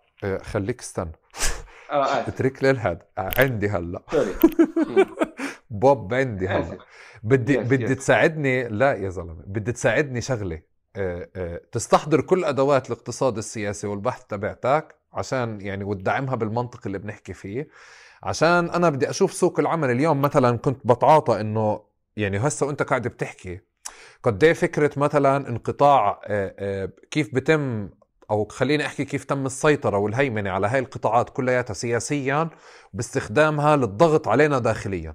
يعني بهذا المعنى كيف كان السؤال على مستوى صغير، على مستوى يو اس ايد وانقطاع التمويل، او فكره حصر التمويل للمؤسسات العمل الاهلي الفاعله الوطنيه، خلينا نقول هيك، وتقليل مستوى عملها. نفس الشيء بتيجي بتشوف انت فتره مثلا منع العمال من من العمل باسرائيل، شو كانت الفتره؟ كان في ظرف سياسي ما وقتها، الكورونا كيف كانت وقتها، كيف انقلب الاشي علينا داخليا. عندك انت بتيجي بتطلع فترة المقاصة، قطاع المقاصة كيف بصير في صراع بين الحكومة والقطاع الخاص، خاصة لما تحول جزء من الراتب، فبتلاقي انت القطاع الخاص اللي هو حول جزء من الراتب عشان الواحد يأكل، بس الحكومة قاعدة بتطلع انه بداش تحول بقية الراتب اللي بروح للقروض اللي ماخدها للقطاع الخاص، صح هيك؟ فبتلاقي الرجل الأعمال قاعد معك وبقول لك إنه أنا يعني هم شو اللي سووا، هم قصوا حصتي أنا. فبتلاقي إنه طول الوقت النقاش السياسي اللي إحنا بنحكيه أو بنكون نحلل فيه بالأخبار وعلى مستوى تحليل سياسي على مستوى الناس نتيجة الهيمنة اللي موجودة صارت على مدار السنين، صار في تفكيك الناس. يعني انت اليوم بطلت تتوقع، يعني بالفترة اللي كانوا بيقولوا انزلوا تظاهروا ضد ضد السفارة الامريكية بالقدس او ضد الامريكان او ضد كذا، انت الناس عندك فعليا بدها بدها راتبها يشتغل، لانه مش بس مورطة، لانه هي كمان يعني اجتماعيا حتى بينها وبين رجل الاعمال اللي موجود او بين المحل اللي متدين منه او ماخذ قرض وبين المكان التاني اللي كمان ملتزم معه. فانت في عندك شرائح بالكامل تم الهيمنة عليها، وباماكن مفصلية بتم توظيفها ضدنا بهذا المحل. أه هيك صرت اطلع عليها بشكل اوسع لسه من كيف كنا نحكي بالبداية انا وياك على قضية المجتمع المدني وهيك. وانت يعني هلا اظن شايف اكتر، انا سرحت وفكرت يعني اعطيتك فكرة كتير كبيرة. طيب انا بدي احكي يعني احكي عن هالموضوع مرة تانية، احاول أوضح صورة سوق العمل من منظور اقتصاد سياسي، بس قبلها بدي أقول لك إشي interesting ممكن تشوفه أنت يعني interesting. أنت بتتذكر إن أنا قلت إنه في ثلاثة آلاف وستمئة وثمانية وثمانين مؤسسة مجتمع مدني أو مؤسسة أهلية في قطاع أهلي في الضفة الغربية وقطاع غزة، بس بدي أقول لك إنه في برام الله منهم منهم أربعمئة وسبعة وتسعين في رام الله، يعني تقريبا في خمسمئة مؤسسة في رام الله من ال ثلاثة آلاف وستمئة اوكي و88. بالمقابل مثلا آه شو بعرفني أربعة وسبعين في قلقيلي او اثنين وستين في طباس، تمام، في مقابل بس النسبة الأعلى في رام الله وفي محافظة غزة أربعمية وستة وتسعين، في هذا في قطاع غزة. طبعا عدد المؤسسات في الضفة كتير أكثر من غزة، يعني مش كتير، ألفين وثلاثمية في الضفة، ألف ومئتين وثلاثمية في غزة، في ألف ألف مؤسسة أكثر طبعا، الطبيعي كل إشي هيك بإحصاءات الضفة غزة. إجمالا يعني في كتير أشياء مش طبيعية، بس هذا عادي. بس الفكرة إنه ليش بدي آخذه أنا أربعمية وسبعة وتسعين مؤسسة مجتمع مدني، يعني بقدر أحكي عن تركز كبير لمؤسسات المجتمع المدني في رام الله. هسا بدي أنتقل من هون، هاي المعلومة اللي جبتها من مسح المنشآت، وأروح على مسح القوى العاملة. أقول لك شو في انترستين هون، تلاقي إنه برام الله مثلا ثمانين بالمية من العاملين هم بنسميهم عاملون بأجر، مستخدمون بأجر، ويج امبلويز، يعني بيشتغلوا موظفين بغض النظر عند الحكومة عند القطاع الخاص أو عند القطاع الأهلي، ثمانين بالمية في رام الله. بينما نسبة الناس اللي برام الله بيشتغلوا اللي إحنا بنسميهم عامل في في عند في الأسرة غير مدفوع الأجر unpaid family member، هم صفر فاصلة تسعة بالعشرة بالمية، يعني أقل من واحد بالمية من العاملين في محافظة رام الله هم عاملين بالأسرة بدون أجر. شو يعني عاملين بالأسرة بدون أجر؟ يعني الأسرة عندها دكانة والولد بيقعد فيها، ما بيدفعوا له راتب، بس هو فاهم يعني عايش معهم، ما بزنس العائلة و... آه و... و... وكمان ب... يعني في ثمانين بالمية ويز امبلويز برام الله، تسعة فاصلة ثمانية بالمية هذول بيعملوا لحسابهم، يعني عندهم عندهم مصلحة، يعني و... سيلف امبلويد بسموه، عنده يعني هو صاحب عمل، تمام. بينما تروح على محافظة زي طول الكرم مثلا، بتلاقي انه ستة او ثمانية بالمية من الناس بيشتغلوا عند unpaid family member. وهنا لما نرجع للفرق في البساطة، قلت لك في رام الله تسعة بالمية بيشتغلوا لحسابهم، في طول الكرم ستة وعشرين فاصلة تسعة بالمية بيشتغلوا لحسابهم. شو يعني بيشتغلوا لحسابهم؟ يعني صاحبنا المواسرجي، صح؟ صاحبنا اللي عنده قهوة، صاحبنا اللي عنده محل تصوير، بعرفش ايش بدك. بتتفاجأ جدا انه نسبة اللي بيشتغلوا لحسابهم اللي هم انا بسميهم مش عبيد الراتب في طول كرم كتير اعلى من رام الله، تمام؟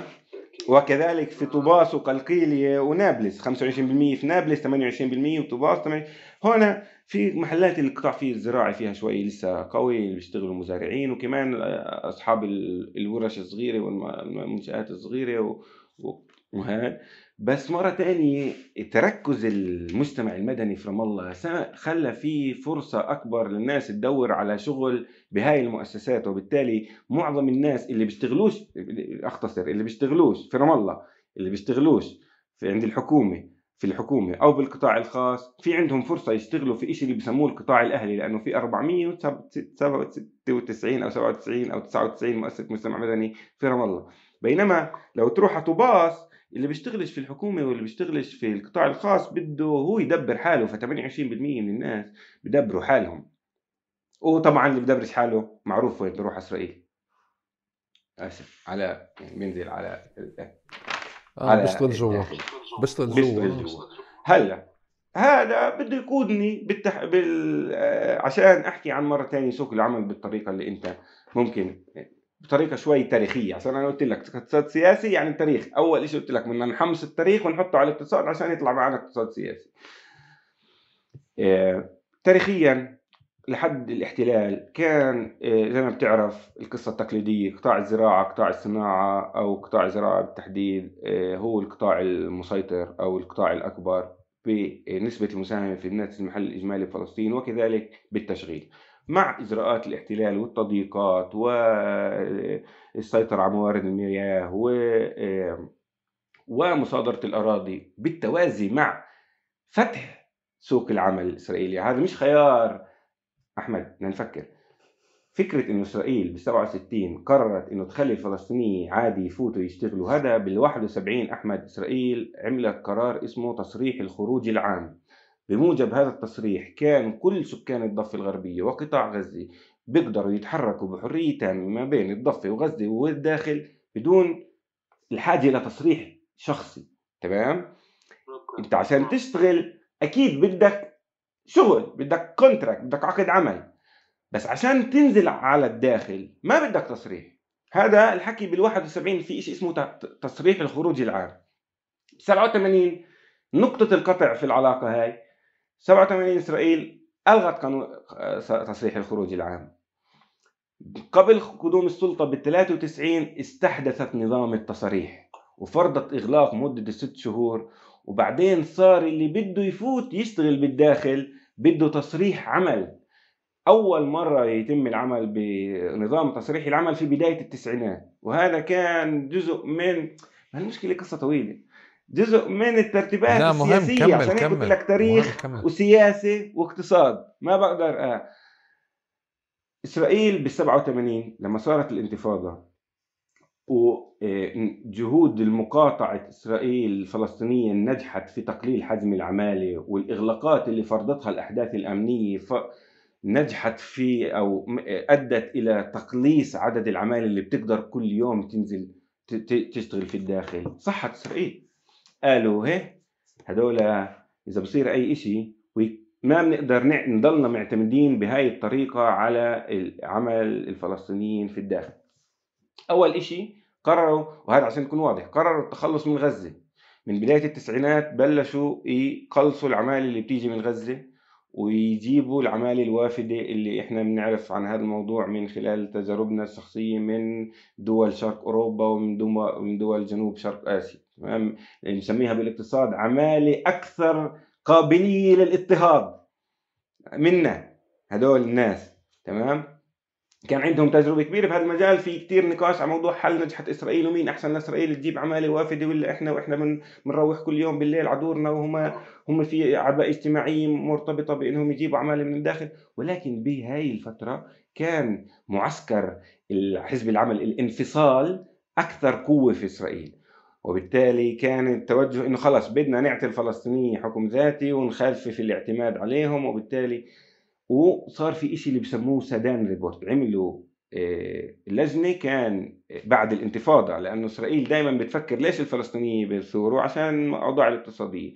فبعد الانتفاضة بالواحد وتسعين قرروا ينشئوا لجنة مهمتها دراسة السياسة الاقتصادية الإسرائيلية في الضفة الغربية وقطاع غزة ومراجعتها، ونشوف وين ممكن نحسن الأوضاع الاقتصادية ونعمل تغييرات في البنية الاقتصادية في الضفة. واحد من أهم الأشياء كان إنه يخلوا الفلسطينيين يشتغلوا لصالح إسرائيل وليس في إسرائيل، أو بالتحديد بحكي عن قطاع غزة. تقرير ركز كتير على قطاع غزة، هسا نحكي قصة انترستينج هون. ف... وكان هذا نقطة البداية في فصل قطاع غزة عن الاقتصاد الإسرائيلي. قلصوا عدد العمالة اللي بيجيبوها من غزة، ولكن في نفس الوقت قالنا ما بدنا نجيب الغزي يشتغل في تل أبيب، بدنا نخلي الغزي وهو في غزة يشتغلنا بالاقتصاد الإسرائيلي. كيف؟ لأول مرة صارت إسرائيل تشجع المزارعين مثلا يزرعوا فراولة، ورد، بندورة، كل الأشياء اللي إحنا بنفكر آه غزة فراولة غزة فراولة. شو كان الاتفاق؟ على كل دلم ألف دولار باخذ المزارع أول مرة، أه؟ على كل دونم ألف دولار مقابل باخذ البذر من الشركات الإسرائيلية، باخذ السماد من الشركات الإسرائيلية، وببيع المحصول للشركات الإسرائيلية على سعر بترجع له، حتى بتدفعلوش حق اللي ما بتقبله، لازم يكون مطابق للمواصفات. هذا بينطبق على الورد وعلى الفراولة وعلى منتجات أخرى بتنتجها. فخلوا الغزي وهو في غزة يشتغل لصالح الاقتصاد. وهاي الجملة موجودة بالإنجليزي بالتقرير بشكل واضح، from working in Israel to working for Israel. وفي نفس السياق كمان أول مرة إسرائيل في قطاع غزة بتبلش تعمل، وفي الضفة شوي عملوا المناطق الصناعية اللي فيها استثمارات مشتركة، بيجي رأس مال إسرائيلي بينشئ مصنع. المهم يشتغلوا الفلسطينيين وهم ما يجوا، ما يضطروا إنه ياخذوهم على يشتغلوا هم محلهم، بيشتغلوا لصالح الاقتصاد. وهذا اللي شجع علاقات اللي في الضفة انتشرت على شكل بسموها التعاقد من الباطن، مثلا مشاغل الخياطة اللي كلها بتاخذ شغل من الشركات الإسرائيلية، عاملات كلهم شو بيشتغلوا؟ بيشتغلوا مشاغل الخياطة، بس بالآخر هذا الإنتاج وين بيروح؟ هم بيشتغلوا تعاقد من الباطن لشركات إسرائيلية. تمام. ف إجمالا قبل بال سبعة وستين كان معظم الناس بيشتغلوا بالقطاع الزراعي، تم القطاع القطاع الزراعي تم فتح المجال هذا من خلال تصريح الخروج العام عشان ينتقل يصير في حرية انتقال لليد العاملة. ليش؟ لأنه إسرائيل تعي إنه بالمنطق الاقتصادي لما بفتح اقتصادين، واحد كبير ومتطور وغني على واحد صغير ومتخلف وفقير، الطبيعي إنه حركة العمالة تصير إنه العمال ينتقلوا من الاقتصاد الصغير للاقتصاد الكبير، الاقتصاد الكبير، وبحالتنا من الاقتصاد الفلسطيني للاقتصاد الإسرائيلي، وبالتالي بشكل أوتوماتيكي تم خلق حلاقة التبعية هاي مع الاقتصاد الفلسطيني، وصار جزء كبير من العمالة الفلسطينية من خمسة عشر ألف عامل فقط بالواحد وسبعين كانوا ينزلوا المضافة الغربية على إسرائيل خلال سنوات ما بعد ال خمسة وسبعين والثمانينات، كان ثلاثين بالمئة ل أربعين بالمئة من يعني بالمؤفرج خمسة وثلاثين بالمئة من سوق العمل العمال الفلسطينيين يشتغلوا في سوق العمل الإسرائيلي. هذا شو معناه بالنسبة للاقتصاد؟ معناه إنه نسبة كبيرة أكثر من ثلث العاملين عندك بيروحوا بيشتغلوا في اقتصاد ثاني، بينتجوا في اقتصاد ثاني، سنساكوا إننا إسرائيل وبيشتغلوا بالبنى وبالكونستراكشن وبيشتغلوا بالمشروع الاستعماري بس، ولكن بيشتغلوا باقتصاد، وبالتالي الدخل المتولد بيجي مش من خلال الانتاج في الاقتصاد المحلي، بيجي من انتاج في اقتصاد اخر، بيجي عن خلال تحويلات. تمام، يعني كانهم بيجيبوا هالمصاري معاهم مش بيشتغلوا فيها هون. الفكره انه كمان لسوء لحسن او لسوء حظنا ترافق ذلك مع الطفره النفطيه في دول الخليج العربي سنوات السبعينات، خمس يعني بعد ال خمسة وسبعين واطلع، اللي توجه من خلالها جزء كبير من الفلسطينيه لا العمل في هاي الدول، وكان لا تحويلاتهم المالية دور كبير في يعني دعم النا... يعني في الاقتصاد الفلسطيني كمان هون. اه تقريبا كمان أربعين ألف فلسطيني في فترة الذروة كانوا يشتغلوا في الاقتصاد في دول الخليج في الدول النفطية. هذا شو عمل الاقتصاد الفلسطيني؟ إنه جزء كبير من الدخل عم بيجي من برا. في الاقتصاد هذا بيعمل إشي بسموه المرض الهولندي، داتش ديزيز. شو يعني؟ يعني بصير شو اللي بصير؟ بتصير إن انت العمال هدول بيروحوا بيشتغلوا، ليش بيروحوا بيشتغلوا بإسرائيل؟ لأنه الأجر هناك أعلى. إذا بعرفش، إذا قبل شهر شفت الفيديو للعامل اللي بوقف وبقول خمسين شيكل مئتين وخمسين، ما شفته بس بسمه لا. شو هذا؟ بس الفكره انه في فرق هائل بالأجور ما بين الضفه وغزه، ما بين الضفه والداخل، بدفع الناس انها تروح تشتغل بالداخل. هلا اذا بتقعد، هلا انا بالشهر الماضي التقيت مع اصحاب عمل في الخليل وفي نابلس، كل الحكي عن انه احنا مثلا بتعرف مستوى البطاله في الضفه الغربيه مسجل عند اظن ستة وعشرين بالمئة ستة عشر بالمئة، مش مش متذكر. الناس بيقولوا فيش عمال. ليش؟ لانه اه فيش عمال، العمال باسرائيل. البطاله وين؟ في صفوف الخريجين والنساء.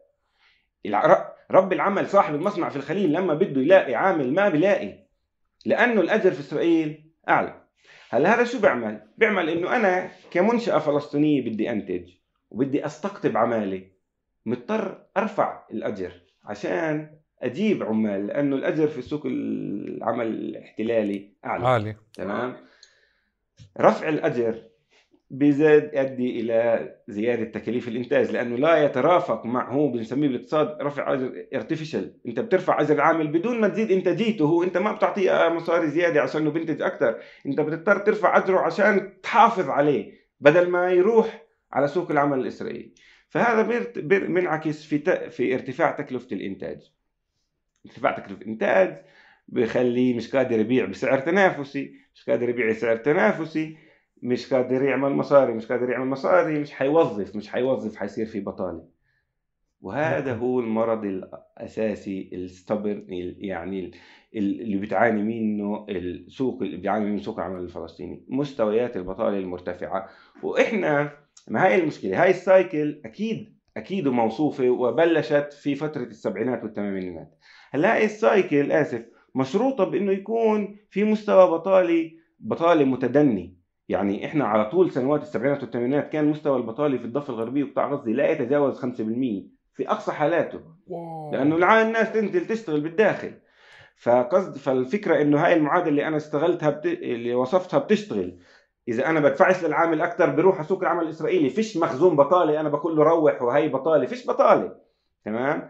هسا المشكله انه لما تصير المشكله بتصير مستويات البطاله مرتفعه وانت مش قادر تفك اعتمادك على سوق العمل الاسرائيلي، لانه يعني في بطاله كل الناس بتروح تشتغل باسرائيل، في هل بسموه الدائره المفرغه، الحلقه المفرغه اللي خلقها العمل في اسرائيل، انه هو فعليا ترافق مع اجراءات الاحتلال اللي دمرت القاعده الانتاجيه اللي هي بتقدر تخلق فرص عمل في الاقتصاد الفلسطيني، فاحنا صفينا بشكل لا يمكن السيطره عليه معتمدين على سوق العمل الاسرائيلي فيه. فهذا اول ديناميكيه تحكم سوق العمل الاسرائيلي الفلسطيني، انه لا غير قادر على توفير فرص عمل كافيه للداخلين الجدد لسوق العمل، وبالتحديد خريجين الجامعات. العمال كلهم بينزلوا على اسرائيل، اسف مره ثانيه، كلهم بينزلوا على الداخل، بس في بطاله مرتفعه في صفوف النساء وفي صفوف الشباب من الخريجين. آه... و... تمام. وهذا هلا ال... ال... ال... الشيء الثاني انه في بال أربعة وتسعين التحول الاساسي كمان التاريخي اللي صار بسوق العمل الفلسطيني، انه نشا قطاع عام مع نشوء السلطه، وبالتالي صار يوظف جزء من آه...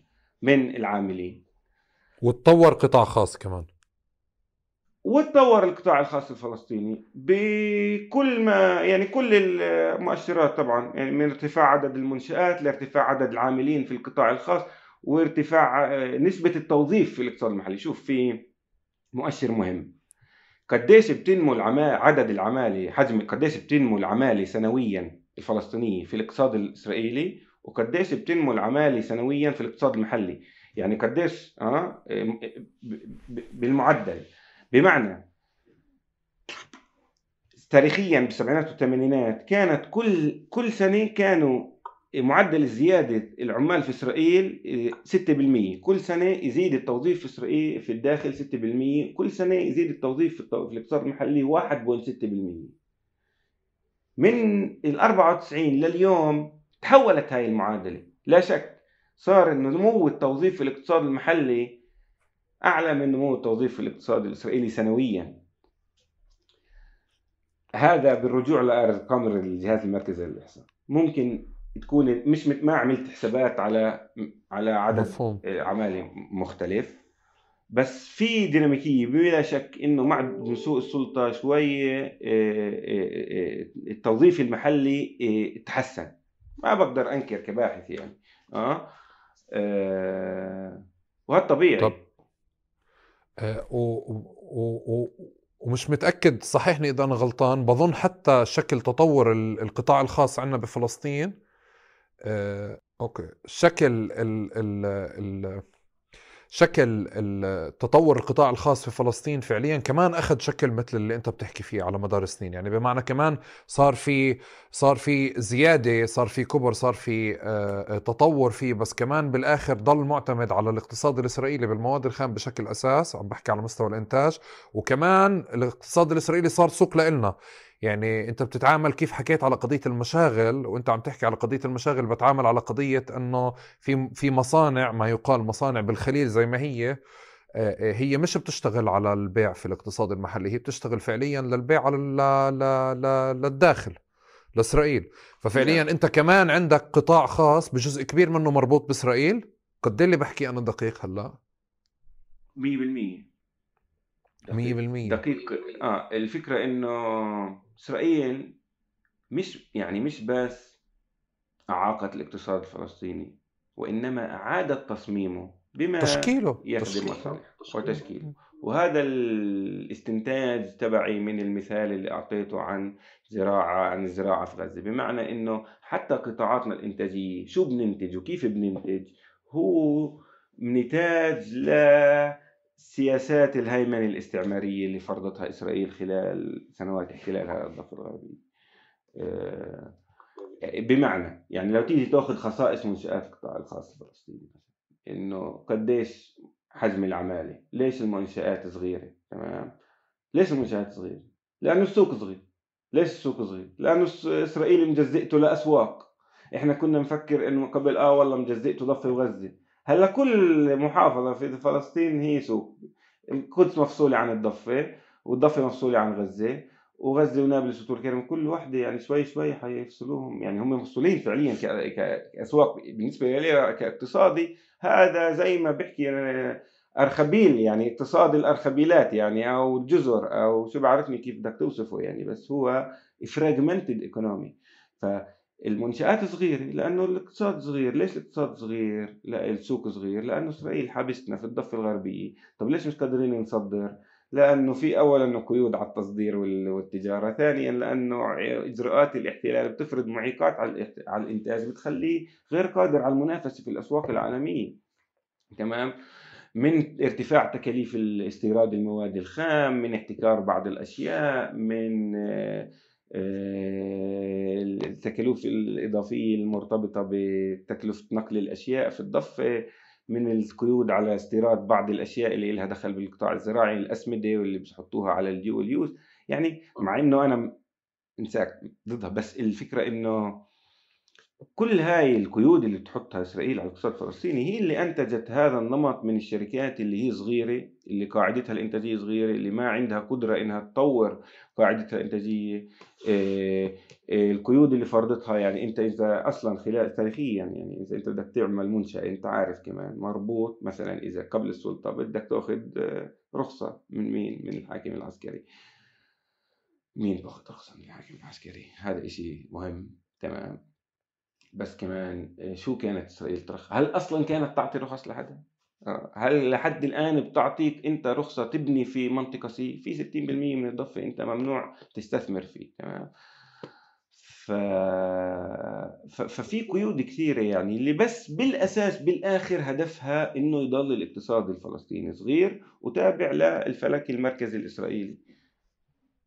طب وقضية التبعية لإسرائيل برضو كمان مرة على مستوى القطاع الخاص، في إشي بشبه كتير على موضوع الزراعة، إنه كمان المنطق أو أو أو أو شكل الاستثمار اللي كان سابقا، أو كيف قاعد بشوفه يعني اليوم إحنا عمرنا مش كتير كبيرة، فكيف شهدنا إنه كانت الناس بتشتغل أكتر على مصانع محلية ب ب بمستوى محلي، منتجات محلية وبتبيعها على مستوى محلي. اليوم فعليا بال بالمرحلة خليني أقول اللي دخلت كوكاكولا وبيبسي على البلد، كمان إحنا دخلنا إنه صار في الشركات المحلية بطلت تقتنع بالمستوى العمل تبعها، بتقدر ترفع الكواليتي تبعتها وتقدر كمان تصدر وتكون جزء جزء من الاقتصاد الإسرائيلي وتصدر لإسرائيل. ومتى ما بلش الواحد يفكر والطموح إنه يصدر لإسرائيل بطل يهتم فيها.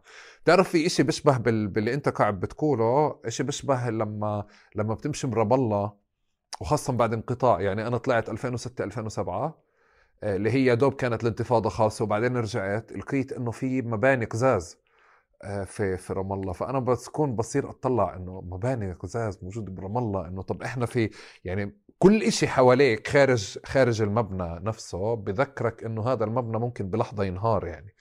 بس أنت بالآخر بتلاقي الناس ماشية وعايشة، بترفع الكواليتي تبعتها وبترفع الأداء تبعها، وبتتشكل مع كيف تتشكل حرفيا، أو عفوا كيف بتم تشكيلها بشكل أساسي. طب القطاع الحكومي صديقي كيف بتم التعاطي معه سياسيا؟ كيف تم يعني من الأربعة وتسعين لليوم؟ هي خلينا نتعاطى. جيب طارق دعنا ودانا فراج كتبوا مقال عنه. محوشهم أنا مخلي طارق دعنا. شو بدك يعني؟ قطاع الحكومة انت عارف عم نحكي عن وزارات ومؤسسات عامة، هي زي ما حكيت لك بتوظف عشرين بالمية من القوى العاملة الفلسطينية، ومربوطة كمان هي من فوق يعني. بالنسبة لي بعدش انا قلت لك احكي مع طارق دعنا فرج، لانه بالنسبة لي القصة الأساسية بموضوع القطاع العام انساك من موضوع الترهل والفاعلية وكل هذا الحكي اللي جاي من محلات الأدبيات البنك الدولي، مع إنه في منه كبير يعني من هذا، ولكن الشيء الأساسي فيه هو ما ما يعرف بتسييس الوظيفة العمومية، بمعنى أن الوظيفة العمومية في فلسطين تحولت إلى وسيلة للاحتواء السياسي political consolidation. يعني مين بنوظف وليش بنوظف؟ هذا هو الفكرة. هاي الأهم إشي يجب التطرق له عند الحديث عن القطاع العام والوظيفة العمومية، إنه تم تسييسها، يتم توظيف الموالين للسلطة والمحابين لها، آه ويتم استخدامها لاحتواء أي حدا ممكن احتواءه إذا حسينا إنه يعني إذا بنقدم الوظيفة بنسكته. هلا هاي هذا على مستوى هذا يعني على مستوى محلي. القيادة السياسية يعني شو مدرسة تقدر تعطي العالم محاضرات في كيف تستخدم الوظيفة في الاحتواء السياسي. هاي معضلة.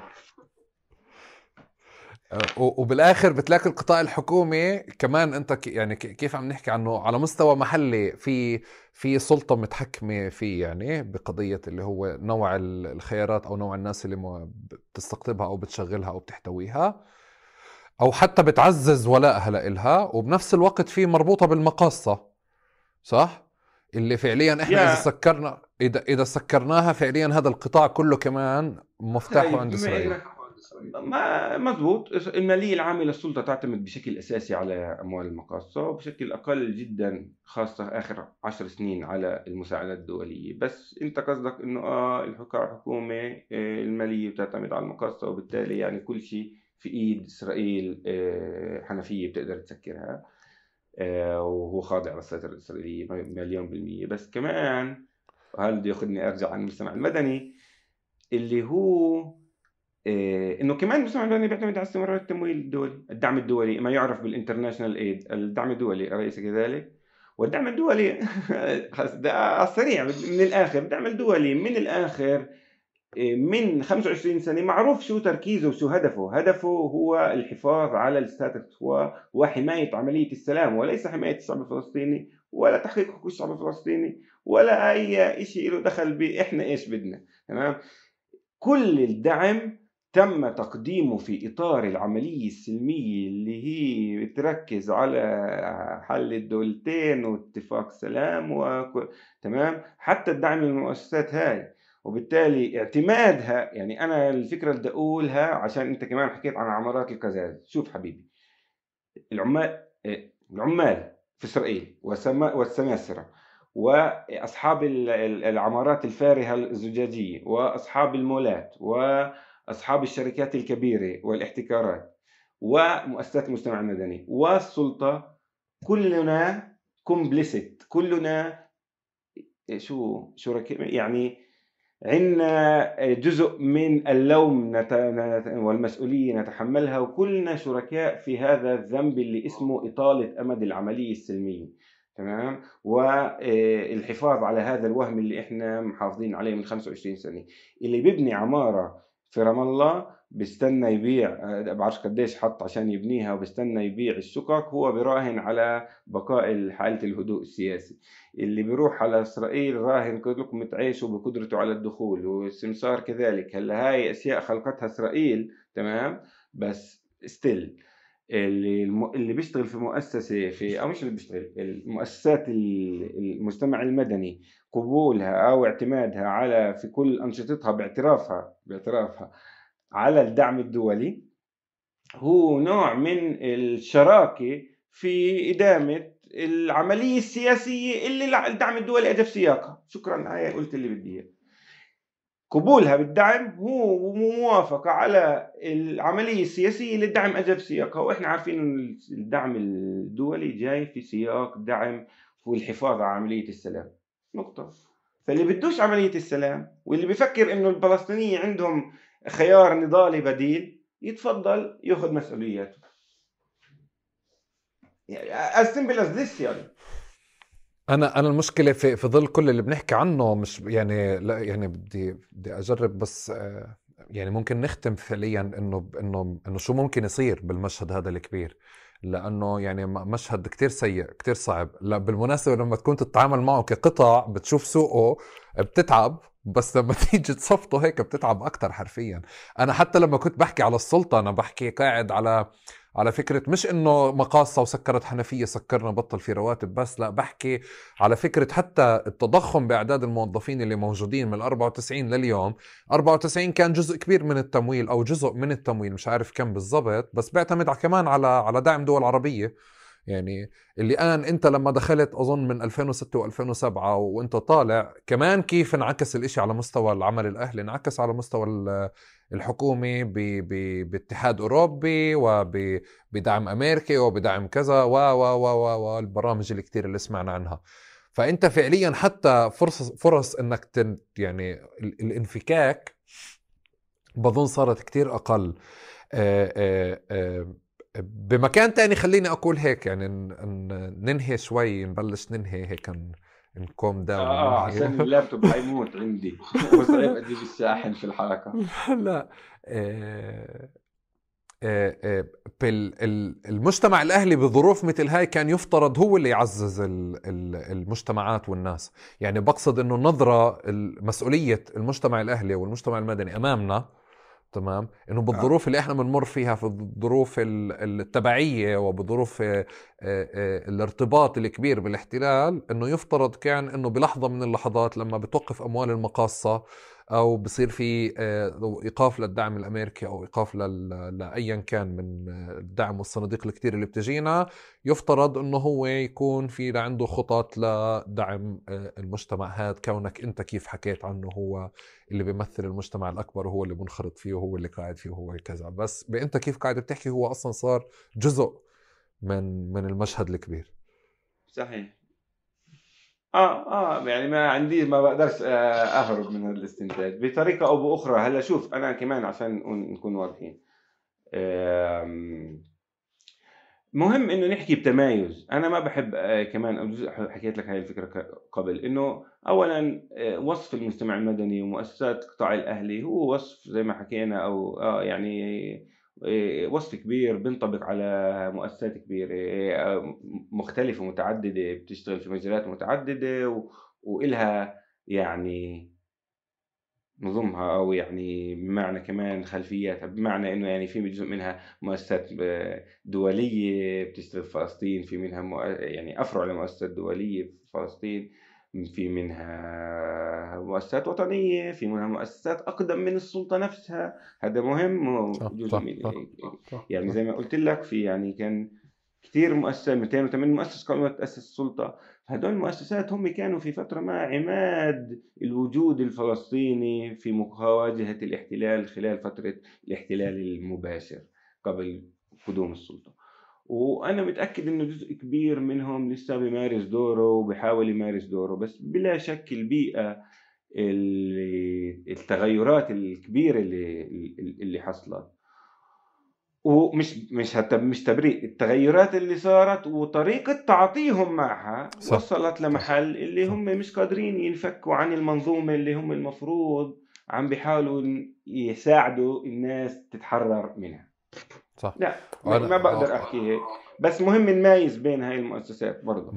مهم مهم نميز يعني لسه انت هي هي يعني كنت بدي انوه لشغله، انه احنا لما الواحد بيضطر يحلل حاله او ظاهره بناقش الاستثناءات كتير يعني هيك، فدايما تعرف بالنقاش برام الله لما تيجي تقول كذا وكذا والدعم الخارجي وهيك يطلع حدا يقول لك طب والله احنا بندفع ضريبه انه بناخدش من الصناديق هاي وبناخدش من هيك. نفس الشيء القطاع الخاص انه احنا معنيين بدناش نشتغل على كبير وبدنا نشتغل على صغير ونضل ندعم منتج محلي وهيك. ف ف احنا احنا مميزين كتير منيح، بس لما بدك تحلل الحاله والظاهره يعني بيضل الاشي بشكل مختلف. بدك تضيف اشي زعيم؟ لا شكرا كثير الله يستر، حس حالي خبصت يعني عن عن شهرين خلص ما حدش ي... لا انا في صاحبتين هيك، في صاحبتين عندك تركتك من غير اي سؤال لانه ايوه اعطيني كمل كمل ايوه بس اوكي طيب احاول قطش قطش ما تطلعش كل شيء حكينا. لا اسمع شكرا اخر سؤال احمد، استنى استنى غير الشكر هلا عندنا اخر سؤال احنا اه مش انت حضرت ولا على الاخر ما حضرتش ولا واحده. آه آه بتحب المقلوبه يا اخي؟ اه بموت في المقلوبه. بتعمل مقلوبه؟ بموت في المقلوبه آه ويا اخي مرات بتزبطش معي بزعل. آه شو بخرب فيها يا هسه موضوع بتجرحني هذا بيمسني بشكل شخصي. اه مين يعني احسن بيعمل مقلوبه انت ولا مريم؟ مريم تطبخ اسمها انا اللي بطبخ لا لا حرام. مريم تعمل الاشياء الخفيفه، يعني ما بتحب يكون الطبيخ نشاط باخذ وقت. لما تحكي عن مقلوبه ومحاشي ومنسف وهذا هذا الاشياء. طيب سريعا مقلوب مقلوبتك كيف تعملها؟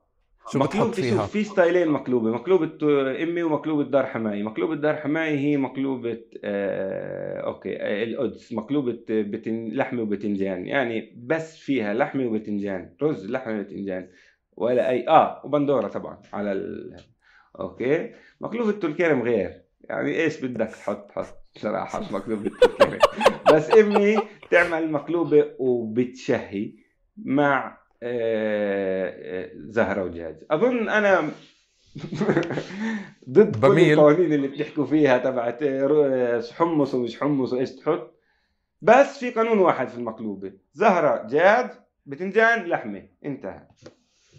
يعني ما تعمل... أنا معك أنا معك آه. أنا معك ما تعمل يعني معك. زهرة ولحمة آه خلاص، زهرة جهاز بتنجان لحمة، صح صح تماما. متفقين متفقين. عصمت شكرا جزيلا لك، انا كثير انبسطت. كنا محضرين لجانب صغير وفتحنا فتحه كبيره وكثير آه كثير مهمه كثير مهمه. يعطيك الف عافيه، بتمنى تكون مفيده. شكرا مفيده اكيد مفيده كثير. وشكرا جزيلا لكم تحملتونا لهون مره ثانيه. اللي وصل لهون يعني عليه مسؤوليه كثير كبيره، يحكي عصمت شو حكى وعصمت على مين حكى وعلى مين نقف، ويعمل تاجات لناس ويبعثها بالمسجات ويتواصل مع الجميع. هاي شهادة كتير مهمة وحلقة كتير مهمة عن سوق العمل وتوظيفه سياسيا والهيمنة، هي الهيمنة عليه وكيف اليوم احنا الواقع اللي وصلنا له بشكل يعني بشكل واضح. شكرا عصمت مرة تانية ويعطيك الف عافية. شكرا يسعدك يسعدك. سلام.